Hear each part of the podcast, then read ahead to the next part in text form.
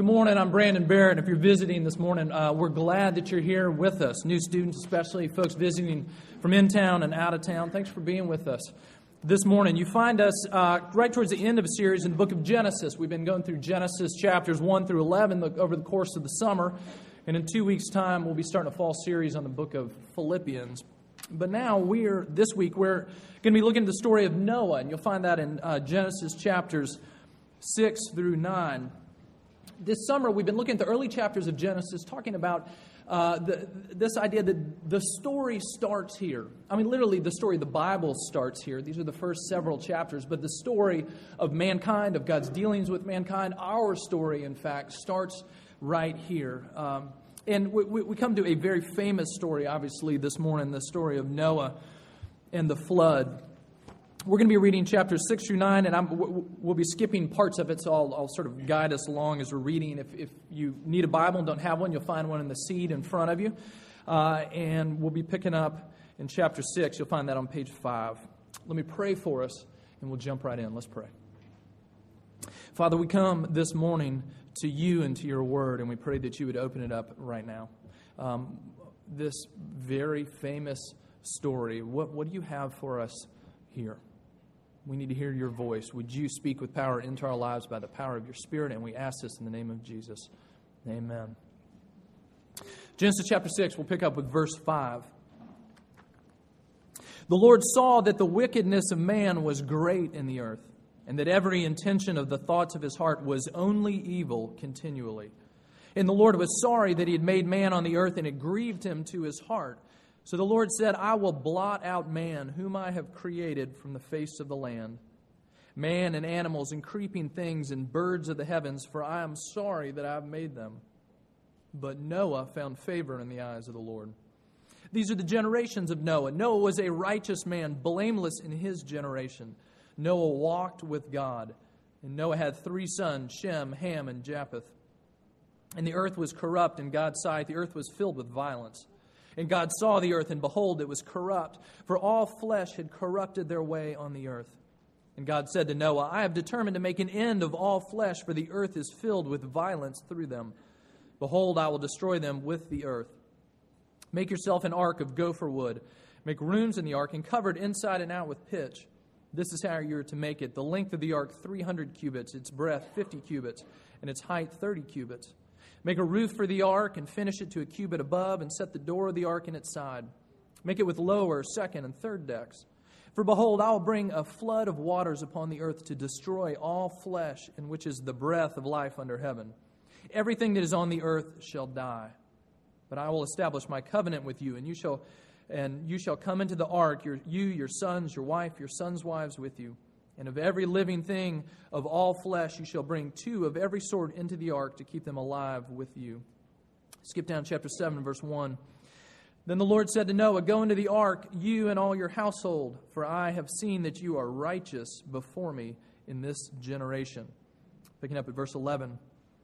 In the six hundredth year of Noah's life, in the second month, on the seventeenth day of the month, on that day all the fountains of the great deep burst forth and the windows of the heavens were opened, and rain fell upon the earth 40 days and 40 nights.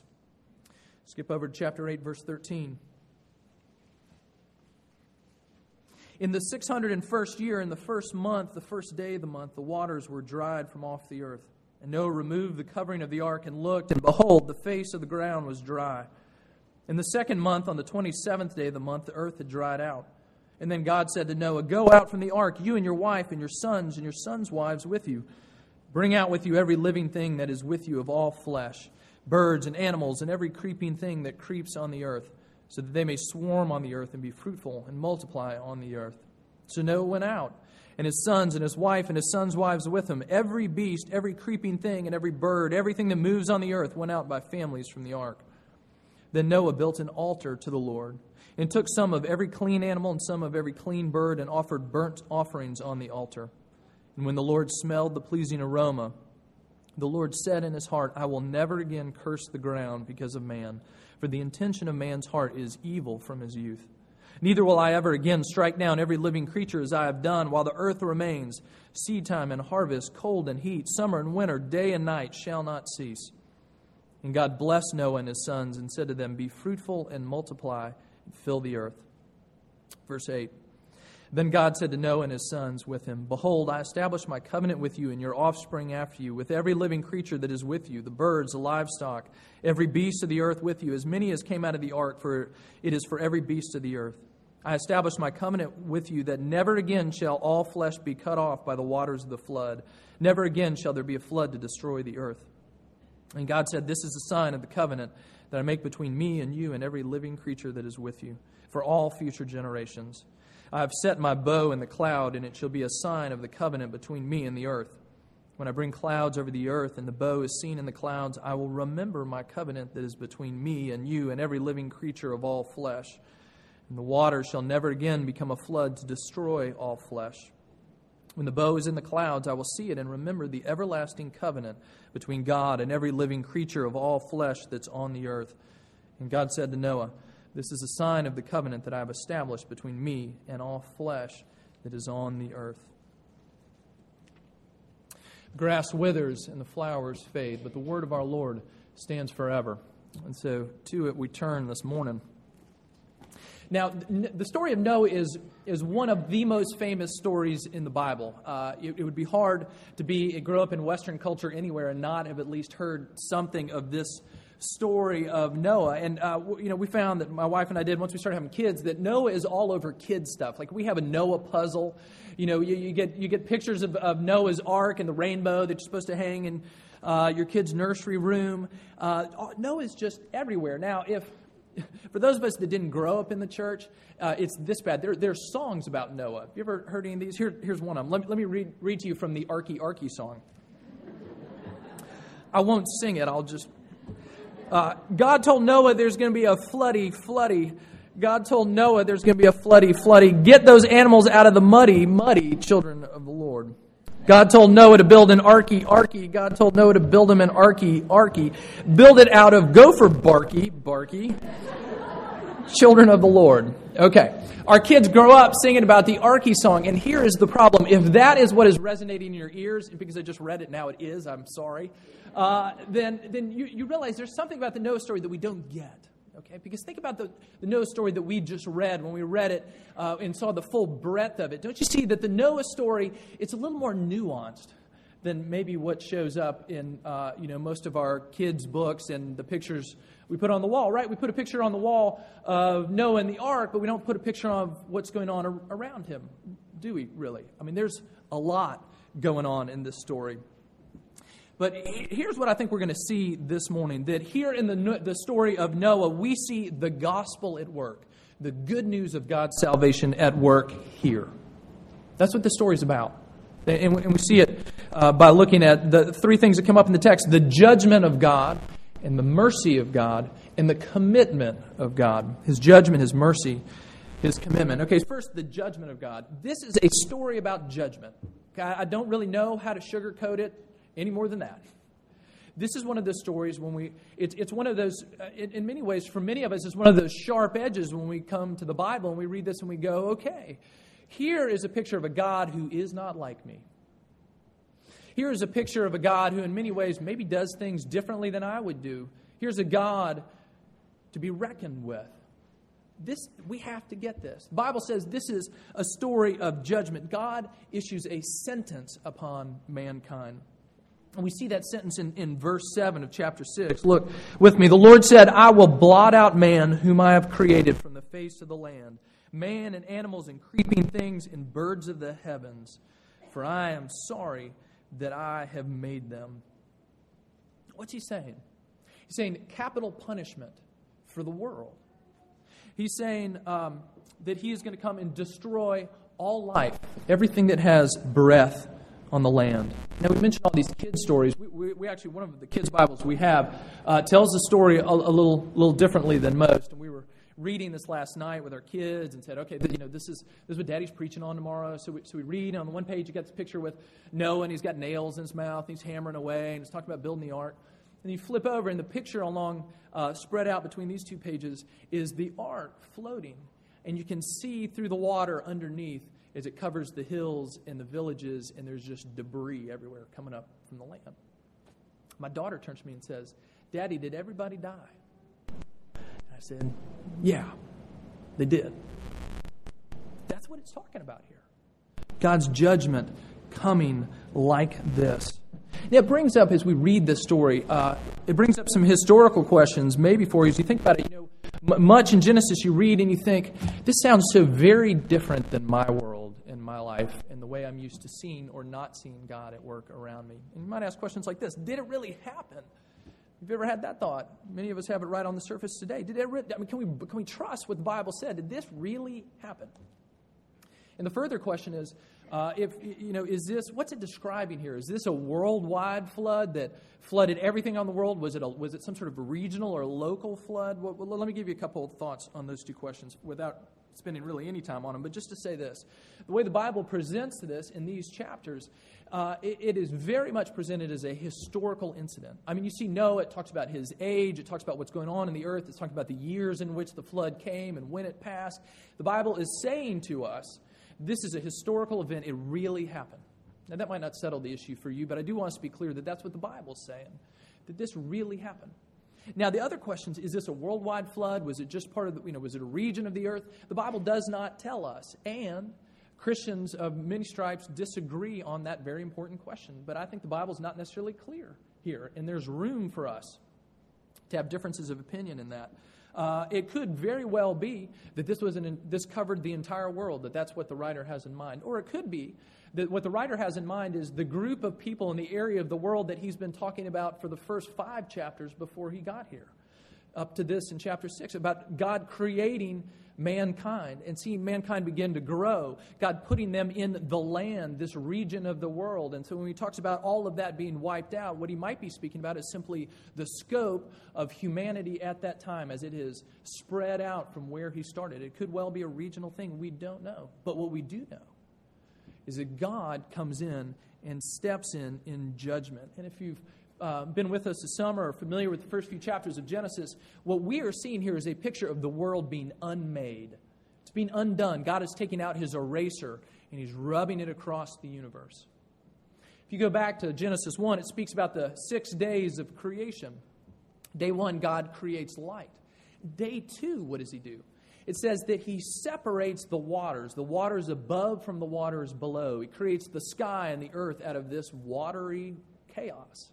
And in day three, it says that he takes the waters and separates from it the dry land, pushes the waters back further still that there could be life on earth. You see, those two days are all about God taking the water and ruling over it and bringing order out of chaos. And what happens here? The water comes back. It says the, the heavens unleash their water, that the deeps erupt and the water fills the earth. This is the undoing, the unraveling of creation. God takes his good creation and the judgment that he brings on it is to wipe out what he has created up to this point. Why would he do that? Why would he do that? Well, here's what uh, the story tells us about the offense. That's the judgment. Here's what it tells us about the offense. Look with me in verse 5 of chapter 6. The Lord saw that the wickedness of man was great in the earth, and every intention of the thought of his heart was only evil continually. And then down in verses 11 and 12 the earth was corrupt in God's sight, the earth was filled with violence. God saw the earth, and behold, it was corrupt, and all flesh had corrupted their way on the earth.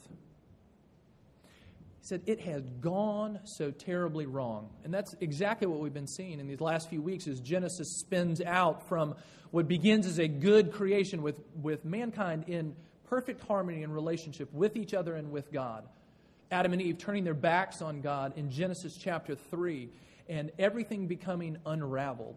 What happens after Adam and Eve? The very next generation, we looked at this last week Cain and Abel, these two brothers.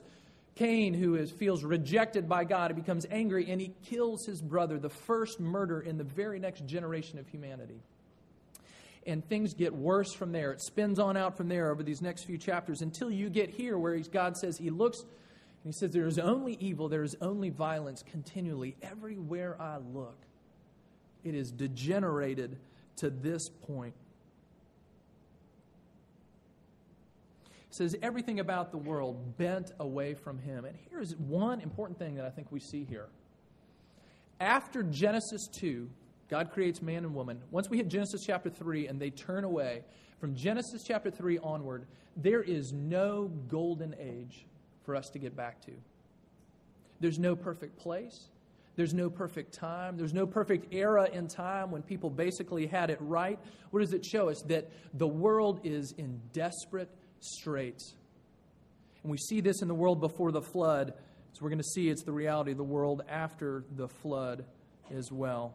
No time got it right. So we see the, we see the judgment, we see the offense that provoked that judgment. And then here we also see the judge. We see God, the judge, the reality of Him as judge. And Scripture is very clear that He is our creator and He is the one who does, in fact, rightfully stand in judgment over us. What do we see about this judge? Well, we see here that He's engaged in what's going on. I mean, verse 5, it says that the Lord saw the wicked, the wickedness. Uh, verse 11, you know, everything was corrupt in God's sight. Verse 12, God saw the earth. You see what's going on? God is not distant. He hasn't simply spun the world up and step, step back. He is actively engaged. He is watching what is going on. He is seeing this as the world spins out, literally out of control. God sees. He sees what happens. And don't we ask that same question sometimes too when we look around ourselves, whether in our own lives or the world around us? Does God really see what's going on here? I mean, does He care? Does He care the way things even now are spinning out of control? Does he care about wars across the world? Does he care about violence? Does he care about people being um, oppressed and abused? Does he care? Can he even see? And you see, we find here that God, the judge, he really does care. And don't you see there, when we just even think about it in terms of our own world, don't you see that it matters that God is a judge? Because what if he doesn't see? Or what if he doesn't care? What if at the end of the day there is no righteous judge who will bring the world to account? Then all our concern for oppression and all our concern for injustice, all our concern for the wrongs we see in our own lives have no ultimate reference, reference point. None of it matters unless at the end of the day there's a God to whom it matters very dearly. Because when we cry out for justice, we are crying out for a just one who cares and who can put things straight. And that's what the Bible tells us exists our God, that He is judge. What does He think when He sees? What does He think when He looks out and sees what's happened, has happened to the world? Well, you might be carrying the baggage from long, long ago where you simply see God and His um, uncontrolled, vehement wrath. And maybe what you are scared you're going to see here again is a God out of control and oppressor. What do we see here? We see a God who is a liberator and who cares. Because what does it say about him and his reaction when he sees what's going on? Look at verse 6. The Lord was sorry that he had made man on the earth, and it grieved him to the heart. How does God respond when he sees the brokenness of the world? It grieves him to the heart, it breaks his heart. He cares that much.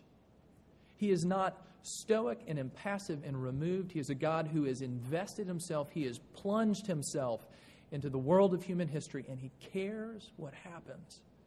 And he sees what has happened to the world, and it breaks his heart. If you were to be one of the original readers of this, reading this in the context of other cultural pictures of the flood, you would have read things like, and some of you read it in school, the Epic of Gilgamesh, and there are a couple other stories that come from the ancient Near East, when you read stories like the Epic of Gilgamesh, when it tells the flood story, it talks about the gods, in plural, unleashing the flood on humanity. Why?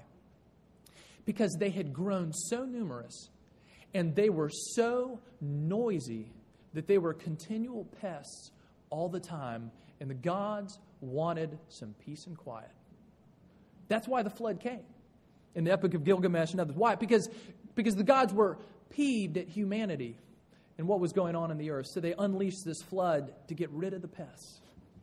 That's the cultural world this comes out of. And compared to that, what does it do? This, the Bible tells us no. There was judgment, but why? Because God is a righteous judge and he is grieved over the brokenness and the wickedness and the sin and the fallenness of the world. It grieves him to the heart. He's not annoyed, he's morally indignant and he cares. He's concerned. So he does something about it. He brings a day of judgment. Now, if that were the if that were all there, there were to the story, if that was the end of it, then, then we would not be having this conversation today, would we? That would that'd be it. But this is a story not only of God's judgment, but also of his mercy, because what does he do? He saves the world in the midst of judgment.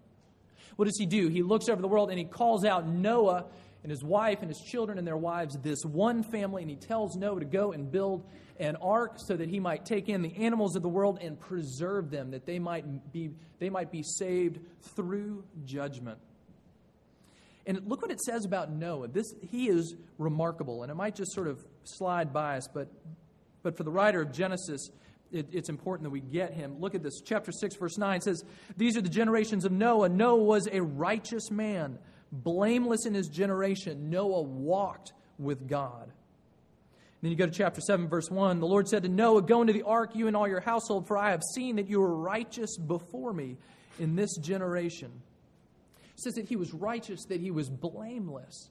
Okay, he's one of two or three people in the entire Old Testament who are described this way somebody righteous, blameless, walked with God.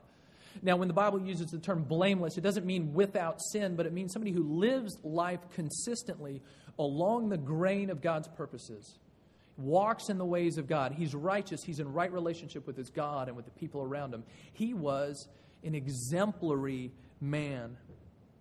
Uh, I've been reading the book. Uh, uh, Outliers by Malcolm Gladwell. He's the guy that wrote Tipping Point and, and Blink. And in this book, Outliers, he defines an outlier. it's a statistical word and it's someone in this case, or a statistical point that is that's just way off the chart from the way the rest of everything falls on the graph. And so, an outlier, a person, is somebody who's just off the charts in some area of life, just so above and beyond the way the rest of us operate and work. He talks about these people with just incredibly high IQs. Uh, he talks about people that are, for instance, um, you know, an, an athlete that is just beyond what anybody else can even touch. That there are people out there that are these outliers, just unbelievably exemplary. Okay, Noah is the moral outlier of the Old Testament. And that's what he's saying about him. He is just unlike anybody else. And God comes to Noah and he says, I want you to go build an ark. I'm bringing judgment, but I want you to be the vehicle through which the world is ultimately saved. and so Noah does it. He builds this enormous ark. Now, without getting into all the architecture behind it. You know, this, this thing was uh, a football field and a half long, and it was enormous, and it had three decks. And so Noah gives his life to building a boat out in the middle of nowhere when there was no rain in sight. He follows God, he takes him at his word. Because of that, the world is saved. Okay, now, we've got the judgment of God, the mercy of God that shines through here. But also, we see the commitment of God, and we, and we start to see it here. Did you notice what happened after the flood. As soon as God rescues Noah and his family and the animals, and he brings them to a safe resting ground, and finally they came off the boat, what would you expect to see next? If ever there was a clean slate for humanity, this was it, right? All the wicked people have been destroyed, everything's been wiped clean. So when Noah and his family come off the boat, anything that's going to happen on the blank canvas of the world at that point is going to come from the raw materials that were on the boat, right? Okay, uh, I heard this story. T- uh, Tim Keller, pastor, his wife was teaching Sunday school to kids on about Noah's Ark, about this story. And so she asked the kids, she said, What did Noah take with him on the boat? What did Noah take with him on the boat? Okay, kids say animals. He took animals. Birds, he took birds. Food, he took food for the animals. Um, they start coming up dry. Bag. They took their luggage. Right. They took their luggage. What else? What else did they take on the boat? What else did they take on the boat? And all the kids look at her. She says this They took sin on the boat. That's what they took on the boat. Don't you see that in the midst of this story and this judgment, as soon as they step out into this brand new world, we see that the sin that existed before the world was destroyed, was exactly the same sin that came with them. If you were to, if you flip over to chapter 9, when as soon as they step off the boat, Noah makes a sacrifice, and right after that sacrifice, in some verses we didn't read in the first several verses of chapter 9, God immediately starts speaking to Noah about murder and what to do about murder and why that is so significant to him. And uh, w- when Noah offers this sacrifice, um, in chapter 8, uh, verse 20, it says, Then Noah built an altar to the Lord and took some of every clean animal and some of every clean bird and offered burnt offerings on the altar. When the Lord smelled the pleasing aroma, the Lord said in his heart, I will never again curse the ground because of man, for the intention of man's heart is evil from his youth. I mean, do you hear that? We get through all of this, and God says, I know the truth about humanity, that still this is the case for him, that man's heart is evil from his youth. And if you were to read on in the latter part of chapter 9, right after this, all of this, Noah, the, the next scene is Noah in his room drunk and exposed and humiliated. The world has not gotten better. Alexander Solzhenitsyn, the Russian novelist, said this If only there were evil people somewhere insidiously committing evil deeds, and it were necessary only to separate them from the rest of us and destroy them. But the line dividing good and evil cuts through the heart of every human being. What does Noah find? He says he finds that they have brought that same disease with them. Don't you see? If there was ever an A team of humanity, this was it. Righteous Noah and his family. If anyone might be able to carry the day, it was going to be them, and they couldn't. And it speaks to us too. We are never finally going to get it right. We're never going to be educated enough, and we're never going to be technologically advanced enough we're never going to have a perfect, spotless enough church. We're never going to be able to get it right. This was driven home to me when we started having children, and I had this sort of parental urge come welling up that I never suspected was in there. We had our first kids, and I thought, and, and suddenly I would find people saying things to me like, I can't imagine trying to bring up a child in this world. And I'm like, yeah. And so I, I, I started having these fantasies. You know what we need to do? We need to move to Montana, buy a bunch of land, build a barbed wire fence around it, and I need to buy a shotgun. That's what we need to do because all that stuff that's out there. And then here's what you finally realize though we can go do that and we can hide in the compound, but what's the problem? It's in there too because it's in us. And you can't run far enough, you can't put enough protective barriers to hide yourself from the fallenness of the world and the evil that runs through it. It says it runs right through the line in our own hearts. G.K. Chesterton, English writer, responded to a question that was posed in the Times newspaper back in the, uh, in the 1900s, and it asked this question: says, what, What's wrong with this world? Chesterton wrote in the simple answer I am. Yours truly, G.K. Chesterton. That's exactly what we find here. The problem runs right through us. That's the world when they get off the boat. What's going to happen? We see here a God who makes a commitment. The words of the Bible, God who makes a covenant, a God who makes an agreement, a binding agreement on himself. He decides to do for us what we cannot do for ourselves. Look back with me at chapter 8, verses 21 and 22 as he smells the aroma of this sacrifice that Noah has offered. He says, I will never again curse the ground because of man, for the intention of man's heart is evil from his youth. Neither will I ever again strike down every living creature as I have done. While the earth remains, seed time and harvest, cold and heat, summer and winter, day and night shall not cease. And he goes on in the following verses, tells Noah, I'm making a covenant with you, with everyone who comes after you, that I will not destroy the world this way again and so that you remember it and so that I remember it. I am setting my bow in the heavens that when the clouds break and I see that, I will remember my promise to you, never to wipe out humanity like I have here. What's he doing? This covenant he makes with all mankind. Let me just suggest this. He's making space. He's making space. He's buying time He's setting back judgment in order that he might finish the story that he began. Because when we see what happened to mankind before the flood and we see that the problem still remains after the flood, we see that once God has committed himself to creating mankind, to watching us walk away from him, when he makes the decision that I'm not going to destroy them, but I'm going to see this story through then what he's saying is there is no shortcut here.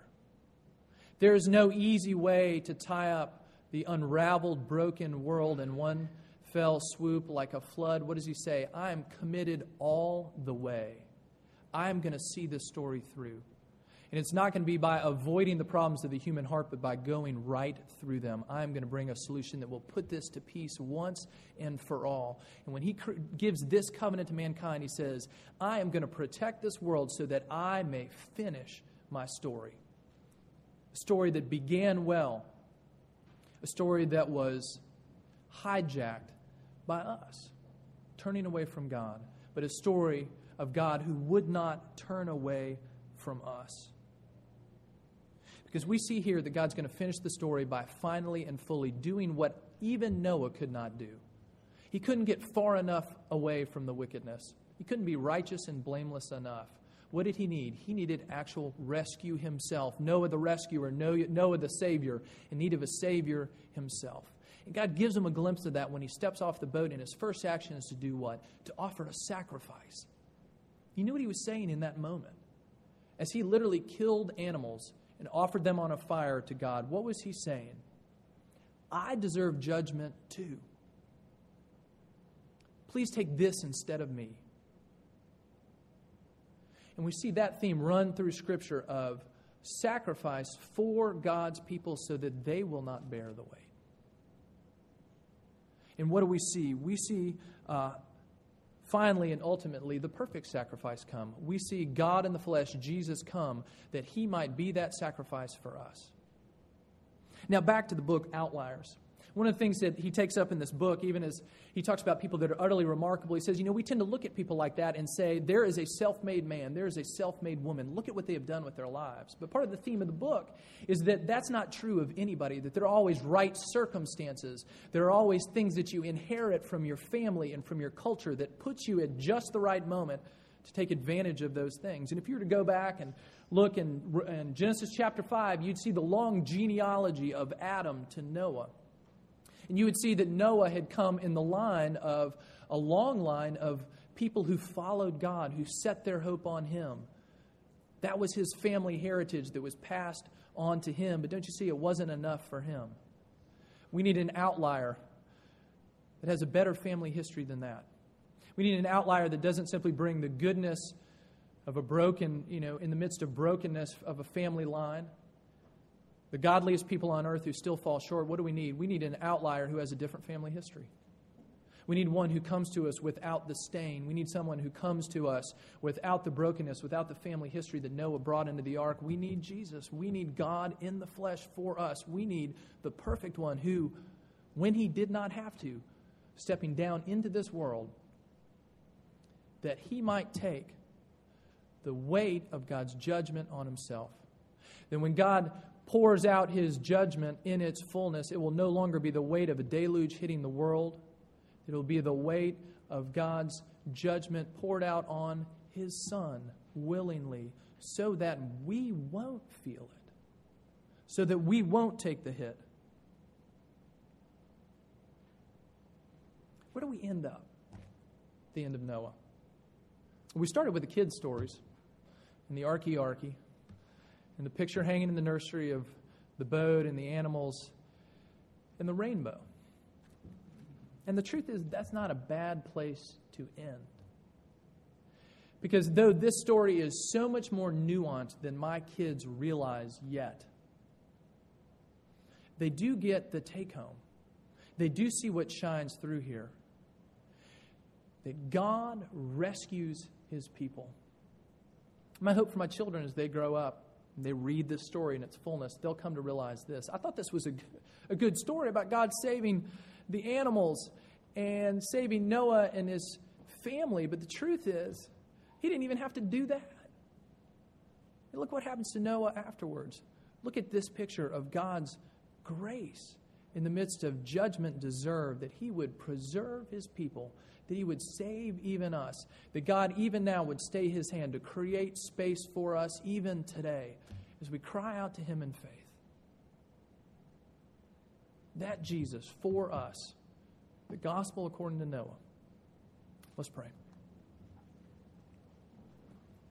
Father, we do pray as we grapple with the reality of this story. And I pray for those of us that are, that are hung up even on the first point that you are a God who is judge and who brings judgment. Um, It is the weight of the reality that we live in, that we are people who deserve it. And you are God who is judge, but you see and you care. And you, by your goodness and grace, have made space that we might come to know you.